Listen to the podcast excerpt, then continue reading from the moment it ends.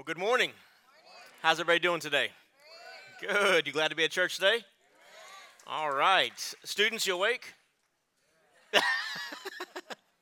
They're maybe awake. So, um, well, hey, if we haven't met, my name is Chris. I have the honor of serving as the senior pastor here at BT, and I have the privilege to take us into God's Word today. As you uh, saw in the video, we're at the halfway mark of our renovation generosity initiative. I'm going to talk about that more in just a second, but as we heard from Colin earlier, um, this was our annual student conference weekend called One Weekend. And uh, again, what a powerful weekend it was. As you heard, 400 participants, 40 to 45 teenagers saying yes to Jesus those nine that surrendered to ministry. And so, so thankful uh, that we're a church that is mindful and thankful and pouring into the next generation.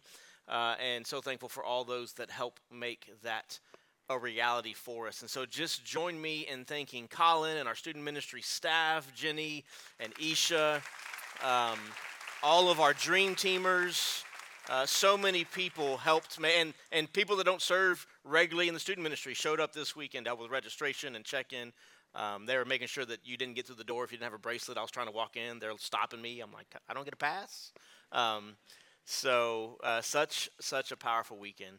Uh, as we talk about celebrating what God uh, is doing in the life of our church, this is amazing. Check this out. We are seven weeks in to 2024. That's where we stand. Seven weeks into 2024. And when you think of the students that gave their life to Jesus at one weekend, uh, we are looking at 123 people in seven weeks that have said yes to Jesus and gone from death to life. And uh, we've also celebrated 35 people going public with their faith through believers' baptism. And uh, actually, 36, we had a baptism last service. Uh, and we have some today as well. And then the joy of seeing the baby dedications, um, sign of life in a church. And so, so much to be thankful for. God is on the move, and it, is really uh, just amazing uh, the life change that we are getting to celebrate. So, uh, all that said, I do one more time want to welcome our VIP. So glad that you're with us in this room or online. If it's your first time, I hope that you are blessed by being with us in worship. And if you haven't done so, if you would text us at 97000 97000, type BTVIP, one word, no space respond to the prompts that you're sent, and one of our staff members will reach out this week to see if you have any questions about your time with us here at BT. So, all that said, to kind of bring it back to the video we just saw, uh, we are at this halfway mark of this thing called renovation. Some of you, uh, you were here when we launched a year ago. Some of you are new since the launch. What it is, as you heard in the video, it's a two year season of intentional focus on generosity. Uh, some of you that are new, you're like, great, I showed up on the day he's talking about money. Um, woohoo! So, uh, right, the two two best subjects for a preacher: money and sex. And so, one day I'm going to preach on both in the same sermon. I'm really going to blow your mind. And so, a packed house that day. So, uh, speaking of that, such a hey, isn't it great to have a full house this morning? Right? That's, a, that's awesome. So glad to see uh, packed out. Um, listen, Listen, you keep bringing your friends. You, you make us offer a third service on Sunday. You do that, okay? That's your job. We'll, we'll, we'll plan it and execute it. You make us, make us do it. So, um, but yeah, so it, we are talking about generosity be, because it's part of our lives. Uh, I mean, it, it's part of our lives whether you believe in Jesus or not, right? Finances are part of our life, but but for the follower of Jesus, we've been called to radical surrender. And the truth is, we don't own anything. We manage what God has trusted us with. That's how it works. You say, No, not me, man. I've worked hard. How'd you work hard? Where'd you get that brain? Where'd you get those skills? Where'd you get the resources for that, right? God has provided, and in His grace, He has entrusted resources to us to manage. And so a year ago, just in light of what God has been doing in our church, we said we're going to jump into two years of intentional generosity. And we set out the gate that our number one goal is that everyone who calls BT home will join us on the journey, and that hasn't changed. Our number one goal is that everyone who calls this place their home will join us on that journey. Uh, I, I, I, know what one family at this church gives, and that's mine, okay? So I don't know what anybody's given to the church, um, but I, I do know what's given over the course of a year, obviously. And if you were a part of our annual business meeting, uh, which like 40 of you were, and I get it, who wants to go to a business meeting? But if, if you were there, you may have heard our, our CFO, Kevin Pagan, say this. He said that last year we saw gifts to our church ranging in size from from just over 30 cents in one single gift to $125,000 in one single gift. And here's what I want to say both matter equally in the kingdom. Both matter equally. Just and and so it's it's not about the, the the amount. It's not that it's irrelevant or that it doesn't matter, but it's about the fact that God has our yes. And it's about the, what we're giving in worship, right? Because it shouldn't be, it shouldn't feel like you're paying your taxes to God. Bible says God loves a cheerful giver. And, and, and what matters is the heart that is behind it, right? And, and that what we give represents our first and our best. And so, as we stand at the halfway mark, and really what God has done in the last year has been amazing, but He's not done yet. I don't know how, I mean, I don't know how He can, I, mean, I know how God cannot be done because He's God, but again, I talk about seven weeks, 123 people giving their life to Jesus. I'm like, what else, Lord? Like, what else are you going to do? This is amazing. But we're, we're kind of resetting today. We're starting a five week sermon series called Renovation Remix. And so for the next five weeks, we're going to be talking about, again, what generosity means. But, but here's the good news. I, I feel pretty confident that when we get done today and when you go to lunch and you talk with your family, you're going to look at each other and you're going to say, that didn't really feel like a generosity sermon. I didn't really feel like a, a money sermon because I don't think it's going to feel like one. Listen, those are coming. Next four weeks, come back, right? But at the end of the day, a subject like generosity, it, it really can't be understood or applied if we don't first look at the heart. See, the foundation for, for all things, including generosity, is what is the heart that's behind it, and how is the heart responding to what God is doing? And so that's what we're going to talk about today. I, I, I simply want to talk about five realities of the renovation work God does in us. Five, where you say five points, you you preach forever when you only have three points. Good news. Football season's over. What are you going to go watch, right? So. No, I, I just want to I want to I want to quickly talk about five realities of the renovation work of Jesus in our hearts because that's the foundation of the renovation that happens in our finances and in our marriages and in our friendships and in our workplaces, right? That that's the overflow of what Jesus is doing in our hearts. We will get to the practical side of all this starting next week and, and continuing on. And then the last thing before we jump to the text, also we do have some new resources for renovation. And so, uh, as you make your way out, uh, our renovation hub is back up. You can pick up a new booklet that will go in much greater detail uh, about what renovation is, because some of you you may be new and you may be joining us on the renovation journey for the next year. Uh, some of you you're going to finish strong. You've already made a commitment, and again, some of you God may have increased your ability to give, and you're going to increase your commitment. But you can hit the renovation hub, pick up one of our booklets. You can look at the new commitment card. We'll be talking about the next few weeks our celebration Sunday. We'll talk about our commitment Sunday and uh, all of those things. But again, today I want to talk about uh, what are the realities of renovation? What are the realities of what's happening inside of us as God is doing this work that only He can do? So we're going to be in Philippians chapter 1. Uh, Philippians was written by a guy named the Apostle Paul. Apostle is not his first name, uh, Paul is his name. He uh, was what was called an apostle, a sent one of Jesus. Um, uh, so you're probably aware of this, but I just I want to start on ground zero. The Bible has 66 books in it, and those books are divided into two sections called the Old Testament and the New Testament, right? Well, in the New Testament, there are 27 books, and of those 27 books, Paul wrote 13 of them. So if you're ever playing Bible trivia, and the question is, who wrote this New Testament book? 13 out of 27 times, you're right, just going with Paul, okay? So just put that in your pocket for next time you play Bible trivia. So, so he's a very influential figure, right?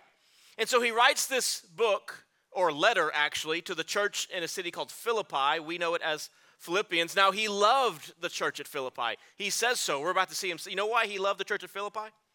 Because they gave him money. But, I'm joking.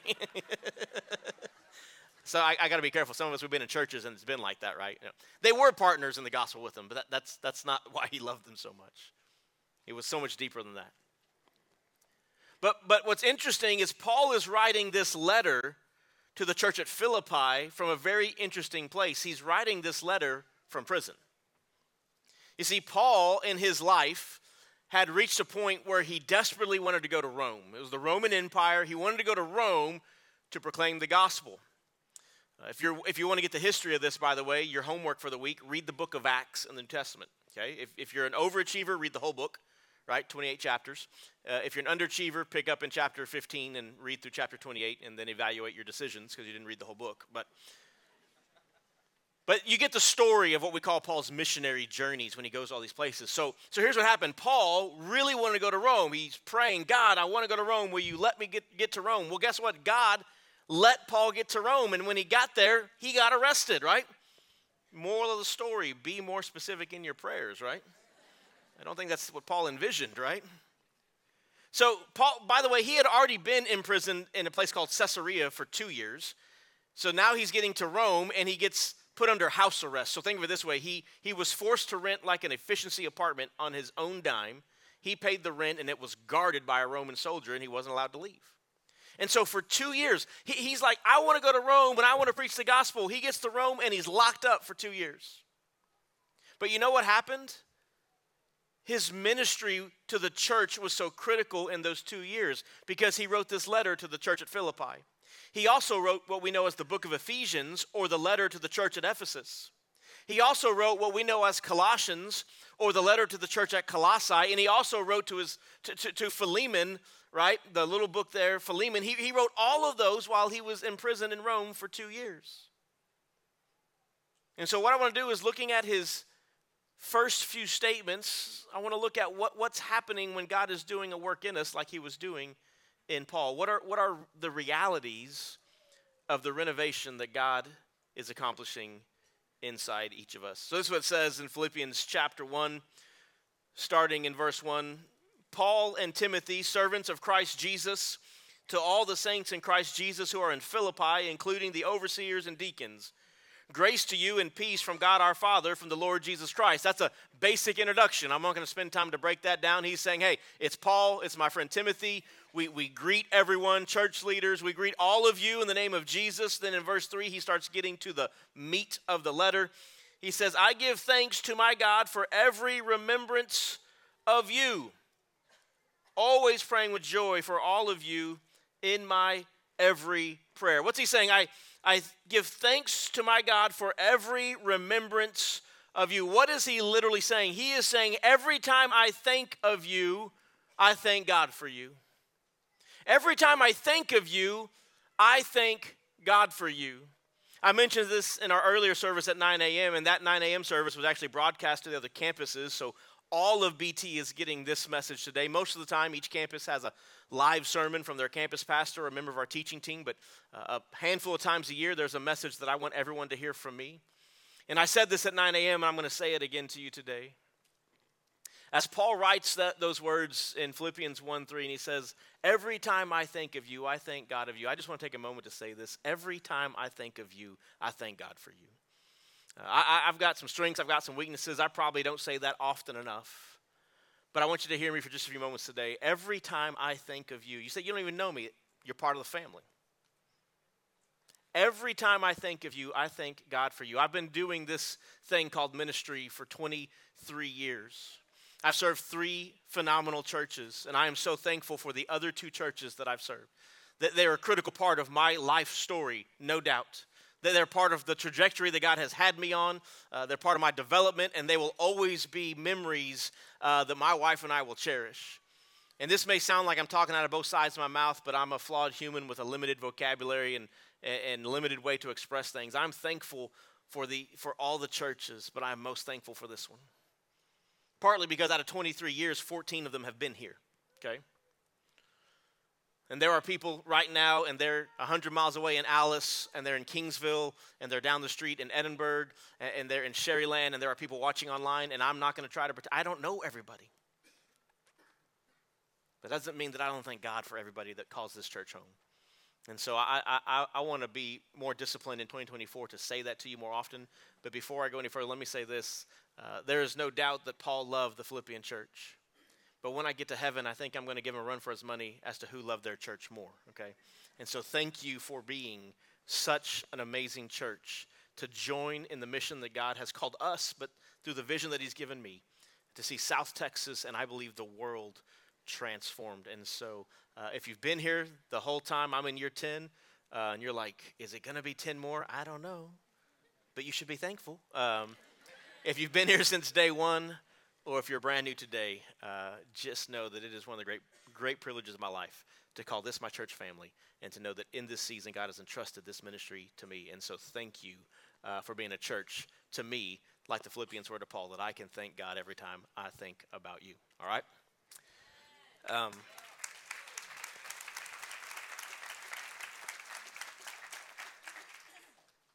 so, what, what is Paul saying, though? Thank you. Appreciate that. So, y'all are the best. So, what is Paul saying?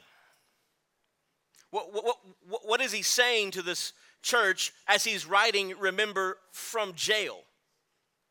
And he says, Every time I think of you, I thank God for you. And in my thinking and thanking, I pray for you. But he says specifically, I pray with joy, right? What, what's, what's happening? Here, here's the first thing if you want to take some notes today. Here's the reality of the renovation of the heart that only God can do. And it, it looks like this it's that difficulty can provide direction in our lives. You know, I wish I could get up here Sunday after Sunday and say, if you say yes to God, if you put money in the basket, if, if you give Him a little bit of your time, man, every day's a Friday. It's roses and rainbows all the way out. But that's, that's just not life. In this life, you will have trouble. Those are the words of Jesus. He says, In this life, you will have trouble. But he also says, But take heart because I've overcome the world. And so, following Jesus, the renovation of the heart isn't somehow breaking the code to figure out how to avoid difficulty. It's that knowing, even in the midst of it, He's still directing our steps. It's knowing that as we go through the valley of shadows, He is still with us and not far off. One of the greatest realities of the renovation of the heart that God does is that even in difficulty, there can still be direction. Paul desperately wanted to go to Rome. I don't think he wanted to go to prison in Rome, right? I don't think that's what he was envisioning when he was praying to get to Rome. But here, in a very difficult situation, Paul found direction, and what we ended up getting was some of the most powerful books of the New Testament. Colossians speaks to the preeminence, fancy word. What does it mean? That Jesus is first in everything. That's what Colossians reminds us. Jesus is first in everything. Ephesians, what does it remind us? that it is not by our own doing that, that, that we get approval from God, that we don't have to be good enough because we can't be, but it is only by grace through faith that we are made whole in Jesus. And that each of us to say yes to Jesus, we are his workmanship, his masterpiece, and he's got a plan and a purpose for us. These, these books that Paul wrote while in prison, they, they, they speak thousands of years later to the Christian faith. And so, even in difficulty, the work that God was doing in Paul provided direction. But secondly, you can write this down decisions, not conditions, determine joy. It's a renovation of the heart right there. That's something altogether different than people who don't know Jesus experience in life. Decisions and not conditions determine joy. Paul says, When I think about you, I thank God for you. And then he says again in verse 4, always praying with joy for all of you in my every prayer. Let me emphasize, he didn't just say, I'm praying for you, but I'm in prison. And so, you know, it kind of stinks being here. He says, Even though I'm in prison, I pray for you. I, I thank God for you. But when I pray for you, I pray with joy. Now, I need to correct some statements that have often been said in the church, and because confession is a call of the believer, let me confess, I've even said these, okay? You know, in church, because sometimes we, we want to push back against what we would call like a prosperity based gospel that says, you know, if you love God and you give money, then you're going to own a private jet one day. And, and that's, that's Renovation 2.0. That's our next generation.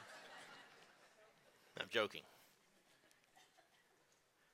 But there's this, this philosophy of teaching that says that, you know, if you, if you love God, and almost always it says, and you give me money, then you're going to go, you know, to, to the best places, and you're never going to be sick, and all these things are going to happen. And so sometimes I think to push against that, uh, in other churches that, that I would say more faithfully are teaching the scriptures, we say things like this. You know what you this is what you got to know, beloved. Joy and happiness are different things. You see, because joy, it comes from the Lord and it's deep inside of you, but happiness, happiness is just based on circumstances. I have said that. But, but I've been doing some research. You know, there's a funny thing. The Bible never says that. It just, in fact, that concept didn't become part of our theological, fancy word, theology, right? It's just thinking about God, that's all it means. That didn't become part of our theological mindset until the 20th century. Theologians for hundreds of years talked about being happy in the Lord. The Bible talks about happiness in the Old and the New Testament. The longest recorded teaching of Jesus in the whole Bible, called the Sermon on the Mount, it's book of Matthew, chapter 5, 6, and 7. And starting in chapter 5, it's called the Beatitudes.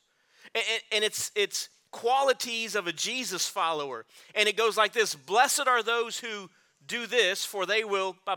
Blessed are those who mourn. That sounds weird, right? But blessed are those who mourn, for they shall be comforted.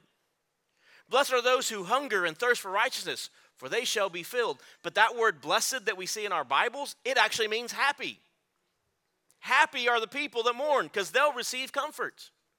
And so we've come up with this false tension, right? That, that joy is this thing. But the problem is when we separate joy and, like, we understand what happy is, right? But when we when we divorce those two, then we make joy and we make salvation kind of out there and not a part of our day-to-day living. We also say this in the church. Now you got to let me unpack this one before you get upset, okay? We say this, you know, God God's more concerned about your holiness than your happiness. Now, hold on. Just let me start with this. Also, not in the Bible. Now, is God concerned about my holiness? You better believe it. Holiness literally means that, I, that I'm set apart. That's what it means. That, that I look different than the world, right? Absolutely, God is. And and my my part. Let me just unpack some quick theology. By the way, I don't become holy because I do really good things. I was made holy when I trusted Jesus. It's not something I'm trying to attain because I can't do it on my own. No, I was made holy, not by my work, but His work. And because He made me holy, then I am to seek a life that reflects that, right? And God is concerned. That process, fancy word, is sanctification. Ooh, right? Sanctification, all it means is I'm trying to look like Jesus. And there, listen, in my pursuit to look like Jesus, there are times that my heart desires something that doesn't match His word. And when that happens, yes, I have to put my desire underneath the word of God. I have to submit and surrender, and I need my desires to be recalibrated to match His desires. Absolutely. But just because God is recalibrating my desires doesn't mean that He is opposed to my happiness. And here's what we should be saying when I pursue holiness, guess what? I'll be the most happy. If you said yes to Jesus and you have the gift of Jesus in your heart, then seeking Him and following Him should not make you miserable. Are there, are there seasons of sacrifice where you, you, you put some desires to death? Absolutely. But here's the deal it is decisions, not conditions, that determine the joy that we live with. Paul writes from jail, and he says, I pray with joy. I got happy prayers. Because I'm in prison? Probably not why he was happy. I'm just going to take a stab at that one. No, he wasn't happy about being locked up. But he, he still had happiness and joy in the fact that Jesus had saved him and had radically transformed his life. Paul says, I pray always for you with joy. And so we can say that our decisions and not our conditions determine the joy with which we live. And if you're not sure, you're like, I think I disagree with you. Okay, let me just offer one more thing. If you're like, no, I think happiness is circumstantial. Okay, okay. How about this? Here's a circumstance for you. Before you said yes to Jesus, you were dead in your sin with no hope and no life. But Jesus, God in the flesh, stepped out of heaven and came to earth. And he resisted every kind of temptation and he lived without sin. And then he died on the cross and he made payment for sin. And we got to get this right. You know why he had to pay for sin? Because you and I are guilty. See, if we weren't guilty, there wouldn't have to be the payment. So he makes payment for sin because we're guilty. And in his payment, our guilt, it's not that it's not there, but it's removed. So payment is made, but then three days later, he rises from the dead. He comes back to life and walks out of the tomb in victory so that we have both payment for sin and power over sin. You know what that is? That, that's a circumstance. How about that's the circumstance we build our happiness on, right?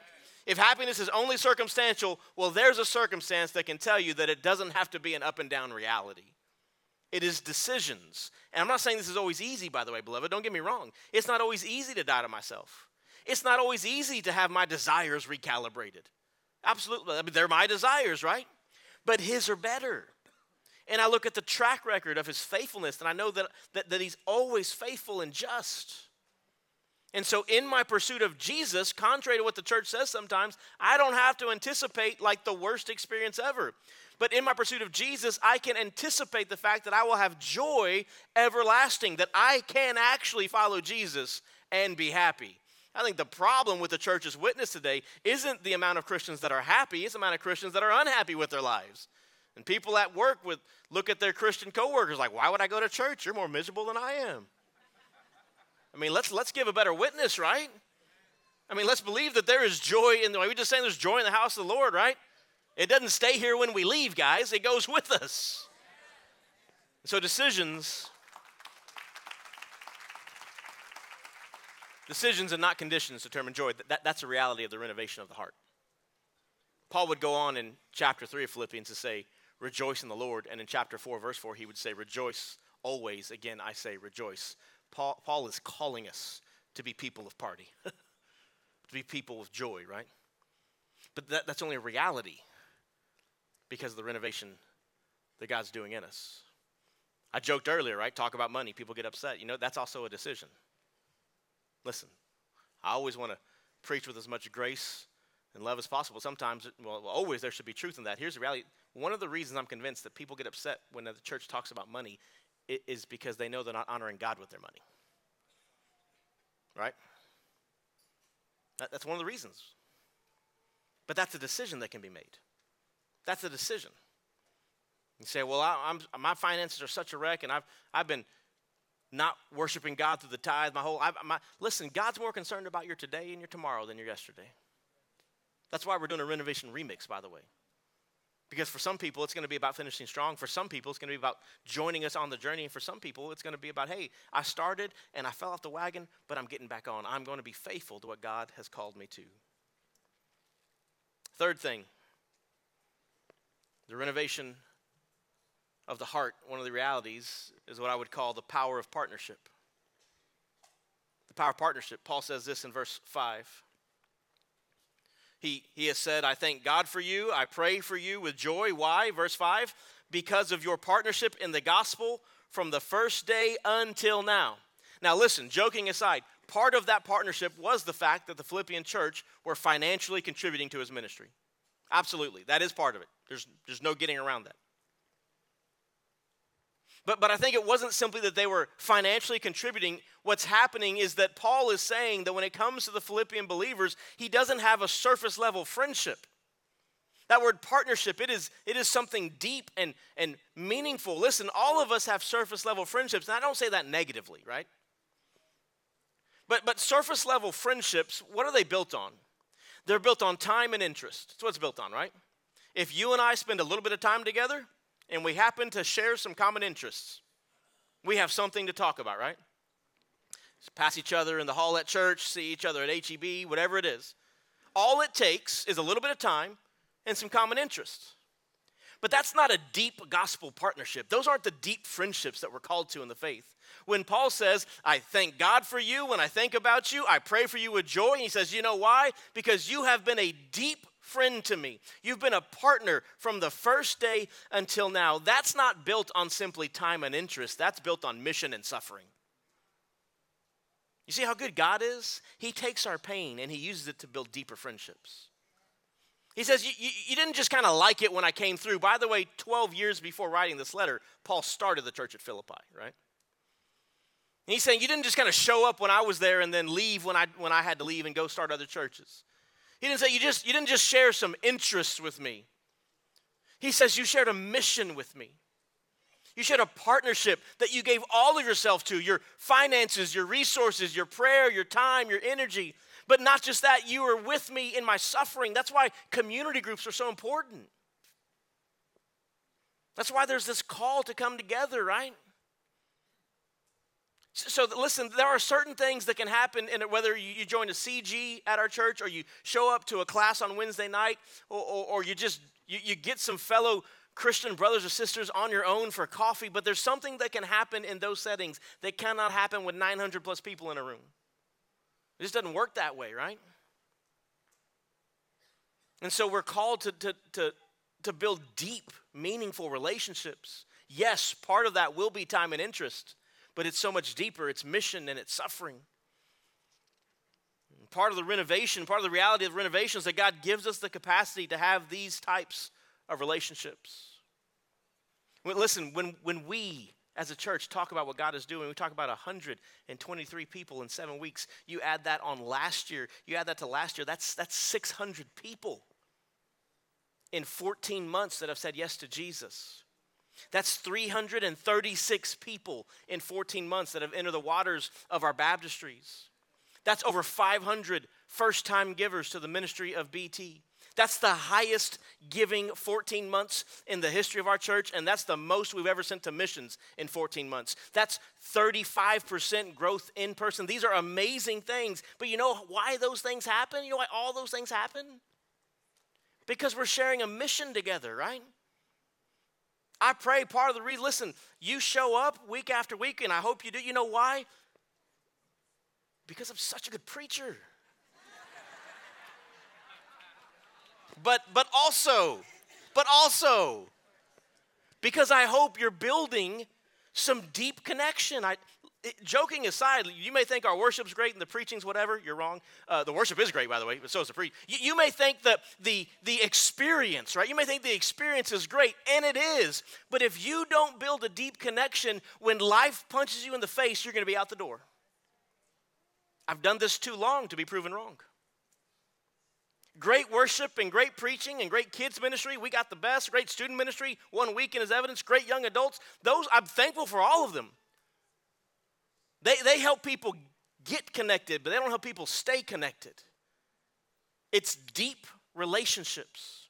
It's partnership and the power of Christian community that keeps us because when life punches in the face, we need some people to come around us, not because they've shared some time and interest with us, but because they're on the same mission the mission of seeing that renovation work completed in us. that They're, they're sharing in our sufferings with us. Number four, another reality of the renovation work of God is confidence in completion. Confidence in completion. Verse 6, Paul says this I am sure of this, that he who started a good work in you will carry it on to completion until the day of Christ Jesus. Again, put it all together. Every time I think about you, I thank God for you. I pray for you with great joy. Why do I do that? Because you have been a partner. You have been deeply connected to me from the first day until now. And because of that, I'm convinced of this that he who began the good work in you will see it to completion the day of Christ Jesus. Listen, the number of people in this room, in overflow, watching online, the number of people listening to me right now, we don't all have it all together, right? There are some people right now, and the enemy, the devil, he is telling you, you, why are you even in this room? Why are you even watching right now? Your life is such a wreck, he's not talking to you. Your life is a mess. Your kids are a mess, your finance, your marriage. You are a mess. You don't belong here. You, you, you, need to, you, you need to find somewhere else to go, right?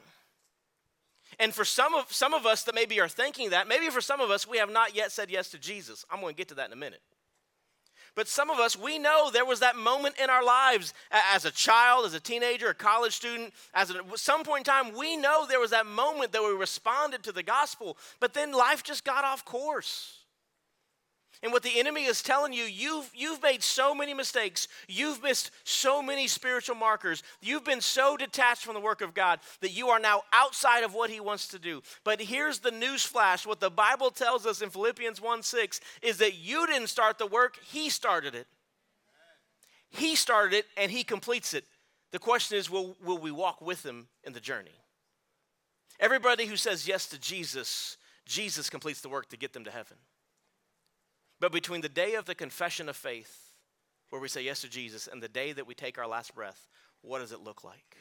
So I say that for a couple reasons. One, if that's you, if you fall in that category, like, man, my life is a wreck, I don't know if God can use me. Listen, what He started, He'll finish. And that doesn't mean you kind of step back and go, oh, well, it's all up to Him, so I'm cool, right?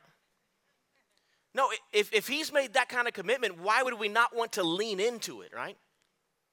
Why would we not want to say, God, you know what? I am. I'm going to show up on Sunday. I'm going to make it a commitment. My family, we're going to be, we're going to commit on Sundays, be a part of the worship service. We're, we're going to get our kids engaged in the ministries. We're going to find a place to serve. We're going to we're going to respond with our resources. We're going to do these things not because we think the doing of these things keeps us on your good side, but because you have forever put us on your good side through Jesus, and I want to lean into that.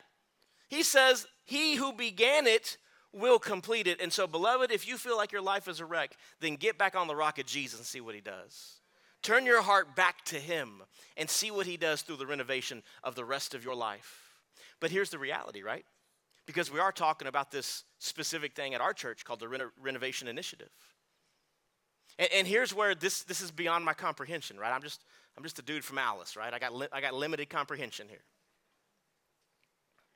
Because the, the real depth of what Paul is saying is that he who's began that work in us is going to complete it. But listen, listen. So, so this this two year initiative that we're talking about at our church, right? Well, if God is in me, and God is in you, and He's working things together, then would would renovation not fall into the category of things that He's going to complete? And so, let me just confess real quick.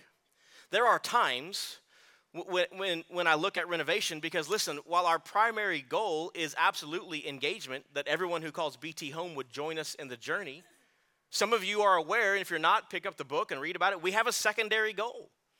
We've just said, based on our church and the number of people that are a part of our church, we think that if everyone goes all in, if we all commit, we think that in two years we could see $13 million given to the church.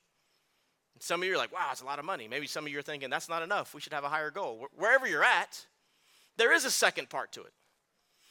And, that second part represents the kind of day to day realities, right? It's, it's how we meet our operating budget. But, but beyond that, it's, it's how we, we renovated the student building and the student pavilion, right? The last night was students playing basketball and, and on inflatables. That was, that was the dream with the student pavilion, right? That, that, that's been completed. The Kingsville campus has been kicked off, and we were seeing literally exponential growth. We've been given a complete open door at Texas A&M University, Kingsville. The president of the university said, I want y'all on campus. Come on. So we have complete access. Athletic team, student body, right? We, we continue to see Alice just like grow grow like crazy. We, we bought the Sharyland building and, and we want to reduce. We, well, listen, listen, we, we want to pay that thing off, right? And reducing is part of it, but we, we, we want to pay it off. We, we, but, but we still have some things we want to do, right? We, we, want, we want God to direct our steps to that long term home for our Edinburg campus. And we want to continue to give more and more to missions.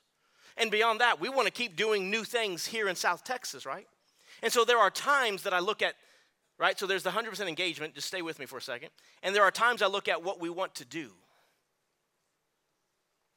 And there are times that I think, well, the only, the only way we can do these things, God, is if we meet that secondary goal. All these things require resources.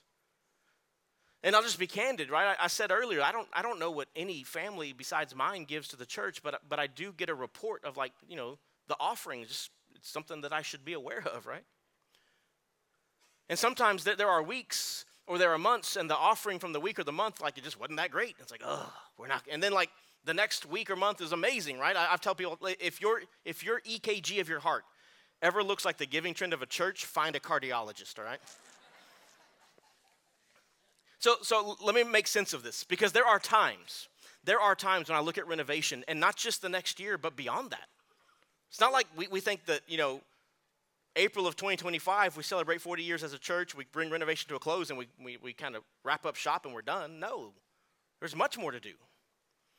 And there are times in my humanity and in my, my human mind that I, I look at the resources required to do what we want to do, that we've planned to do, but that we want to do that we haven't planned to do. And I think the only way this can get done is with the money. But here's this thing if God has promised to complete the work He started, then guess what He's going to do with renovation? He's going to complete it. I, with or without us. God's intent to take the gospel across South Texas and the world, He will do. The reason why we're doing renovation is because we want to be a part of it. And so let, let me, I know that's kind of like some heady stuff. Let me try to wrap that up, beloved. Here's the deal no matter where you are in your spiritual journey, if you feel like you've been off, you know, you've been maybe not as faithful as you should be, don't turn a blind eye to that and take some steps to correct that. But understand God's approval of you, if you said yes to Jesus, is not based on your performance, it's based on Jesus's. He began that work in you, He saved you from your sin. He died on the cross and He rose again. And if you will turn your heart's affection back to Him, you will see Him complete everything that He intends to do in your life, not just when you get to heaven, but before then. Amen? So there's confidence in completion. And then, number five, last point is this the most overwhelming reality of renovation is quite simply the gift of grace. It's the gift of grace. Philippians chapter 1, verse 7, Paul writes this Indeed, it is right for me to think this way about all of you because I have you in my heart. And you all are partners with me in grace, both in my imprisonment and in the defense and confirmation of the gospel. For God is my witness how deeply I miss all of you with the affection of Christ Jesus.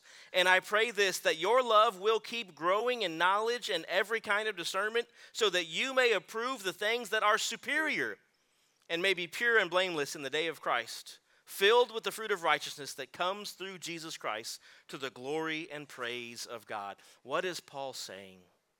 He's saying, Listen, it is right for me to feel this way about you.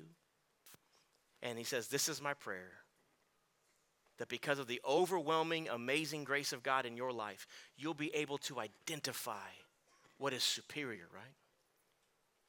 You, you won't think that your retirement account, your 401k, your, your house, your family, your dreams and aspirations, those are not evil things, by the way. But they're not superior. Th- th- those are gifts. The giver is superior. And Paul says, I think this way and I pray this for you. That you'll you'll grow in love, he says, right? You want to live with joy, lead with love. He says that as your love increase, your knowledge increases, you'll be able to, to, to, discern and to approve what is superior. You'll be able to know what is worth your affection and your time and what should have first importance in your life. And the, the whole reason that's something that we can attain, the whole reason we can actually have the spiritual discernment to know what we should be giving our lives to, is simply because of the amazing grace of God. That while we were still sinners, Paul says to the church at Rome, that while we were still sinners, Jesus died for us. Not once we got it figured out, not after we started doing good works, not after we proved that we were worth it, but while we were still sinners, God demonstrates his own love for us that Christ Jesus died for sinners. He died to make us whole. The overwhelming, unending, completely amazing grace of God. There's a well known theologian, A.W. Tozer. He's already died, gone on to be with the Lord. A.W. Tozer said this He said, The people of God should be the happiest people in the world. You catch that? Not the, not the most joyful. Same thing, by the way, right? Said, The people of God should be the happiest people in the world. And they should be consistently asked by others, What is the source of your delight? Beloved, if you said yes to Jesus, you have the amazing grace of God. It doesn't mean every day is a Friday. It doesn't mean you don't, you don't go through the dark night of the soul and walk through the valley of shadows. It doesn't mean that sometimes you don't get your desires and your desires get recalibrated to match God's. But it does mean that anytime and all the time He is with you and He is for you. And that grace doesn't come and go, it has been applied to your life in permanence. And so, how, I know that that can be kind of theoretical, but, but how does that kind of make its way down to my daily living?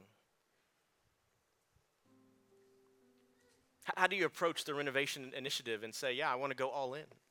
I want to be generous with my resources. How do you get through the struggles that you're dealing with? How do you get through the next trial you're going to face? You know what Paul is saying in essence in Philippians chapter 1, verses 1 through 11? You keep the gospel near. You keep the fact that Jesus saved you from your sin and gave you life. You keep it in your heart. And you keep it in your head. And you keep it on your lips. And you say it to yourself when you feel like you're not worthy and you're not good enough and you've been cast aside because of all your mistakes. You say, No, Jesus died for me. Jesus rose again and gave me life. When you feel that you can't be used, you've got too much baggage, you say, No, God has called me to a purpose. Because this is what I promise you, beloved. Whether it's the renovation initiative or any other part of your life, if you will keep the gospel in your heart and in your mind and in your mouth, you will live with joy. I'll say it this way. When the, when the gospel is prominent, right? Catch that? When the gospel is prominent in your thoughts and your affections and your words, when the gospel is prominent, happiness is imminent. When you remind yourself of what Jesus has done on your behalf, happiness is a guarantee. It's the reality of renovation that He's still working on us. He hasn't forgotten us. In all of our mistakes, He hadn't left us. That He is for us and not against us. And what a reality it is that a holy God would step into my mess of life and call me his own. That's the foundation. That's the launch point that I even begin to think about generosity and how I give. It's simply a response. I give because God so loved the world, he gave. And he gave his best in his son Jesus. And through that, I've been given life and life to the fullest. And so let me give you a few things to think about as we wrap up today. Let me give you some things to think about, maybe how this could become action for you. Obviously, as we are in the renovation remix, let me just say, what is your role in renovation with us as a church? That may be how God is going to continue his renovation work in you. There's, you're, you're brand new to the church and you want to join us. Amen. We welcome you on the journey. You, you're going to finish strong. You committed last year and you're staying faithful. You're, you're going to increase. You're, you, you committed, you fell off, you're getting back on, but what is your role? Again, the goal is, is engagement, right? But, but not just what's your role in, in our renovation initiative, but what is the next step in your story of renovation? What's your next step? Maybe you've said yes to Jesus and you know you got that squared away, but for some reason you haven't been baptized yet. Maybe there's a relationship you know He's calling you to walk away from, right? Maybe there's a step of obedience you need to take. Maybe you need to get more committed to church and you need to maybe become a member here at BT or you want to join a community group or show up on Wednesday night for our discipleship classes. What is the next step in your story? Another thing to think about what are the decisions you need to make based on the conditions of your life today? Are you letting your conditions determine the joy that you live with, or are you letting Jesus determine it? What are the conditions? And then here's the last thing. Would you ask yourself this question Have you opened up your heart to the work that Jesus wants to do in your life? I'm convinced of this. The Bible teaches us that we are not made right before God, we are not given eternal life. We are not called his sons and daughters based on our works. It's not because we got really faithful at church. It's not because we were baptized as an adult or an infant. It's not because we said all the right prayers. The Bible's crystal clear, and it tells us this that if anyone believes in their heart, believes what? That they need a Savior, that they need someone outside of themselves to give them hope and a future. If anyone believes in their heart and confesses with their mouth that Jesus Christ is Lord, they will be saved. And so today, if you haven't made that decision, today can be your day. In just a moment, we're going to close with some worship. We'll have some baptisms. We'll have our prayer team here at the front if you want to come forward and have someone pray with you and over you. The Bible says that we get to bear one another's burdens. But before we worship, let me ask you to bow your head and close your eyes. And today, if there's someone in this room and you're not sure where you stand with Jesus, you're not sure if you've said yes to the gift of salvation, you're not sure if you've received His amazing grace, then I invite you to say this prayer with me. It's not a magic formula because there's no such thing. The prayer is simply a confession. It's a confession that you need Jesus and that you're giving your life to Him today. So if that's you, pray this with me. Dear God, I know that I'm a sinner. I know that I'm lost without you. But I believe that you made a way for me to be made whole. I believe you sent your son Jesus. I believe he left heaven and came to earth. I believe he lived without sin. I believe he died on the cross and paid for sin. And I believe three days later he rose again and defeated sin and death. And so, Jesus, I trust you with my life, and I receive the gift of salvation. Thank you for loving me first. It's in your name that I pray.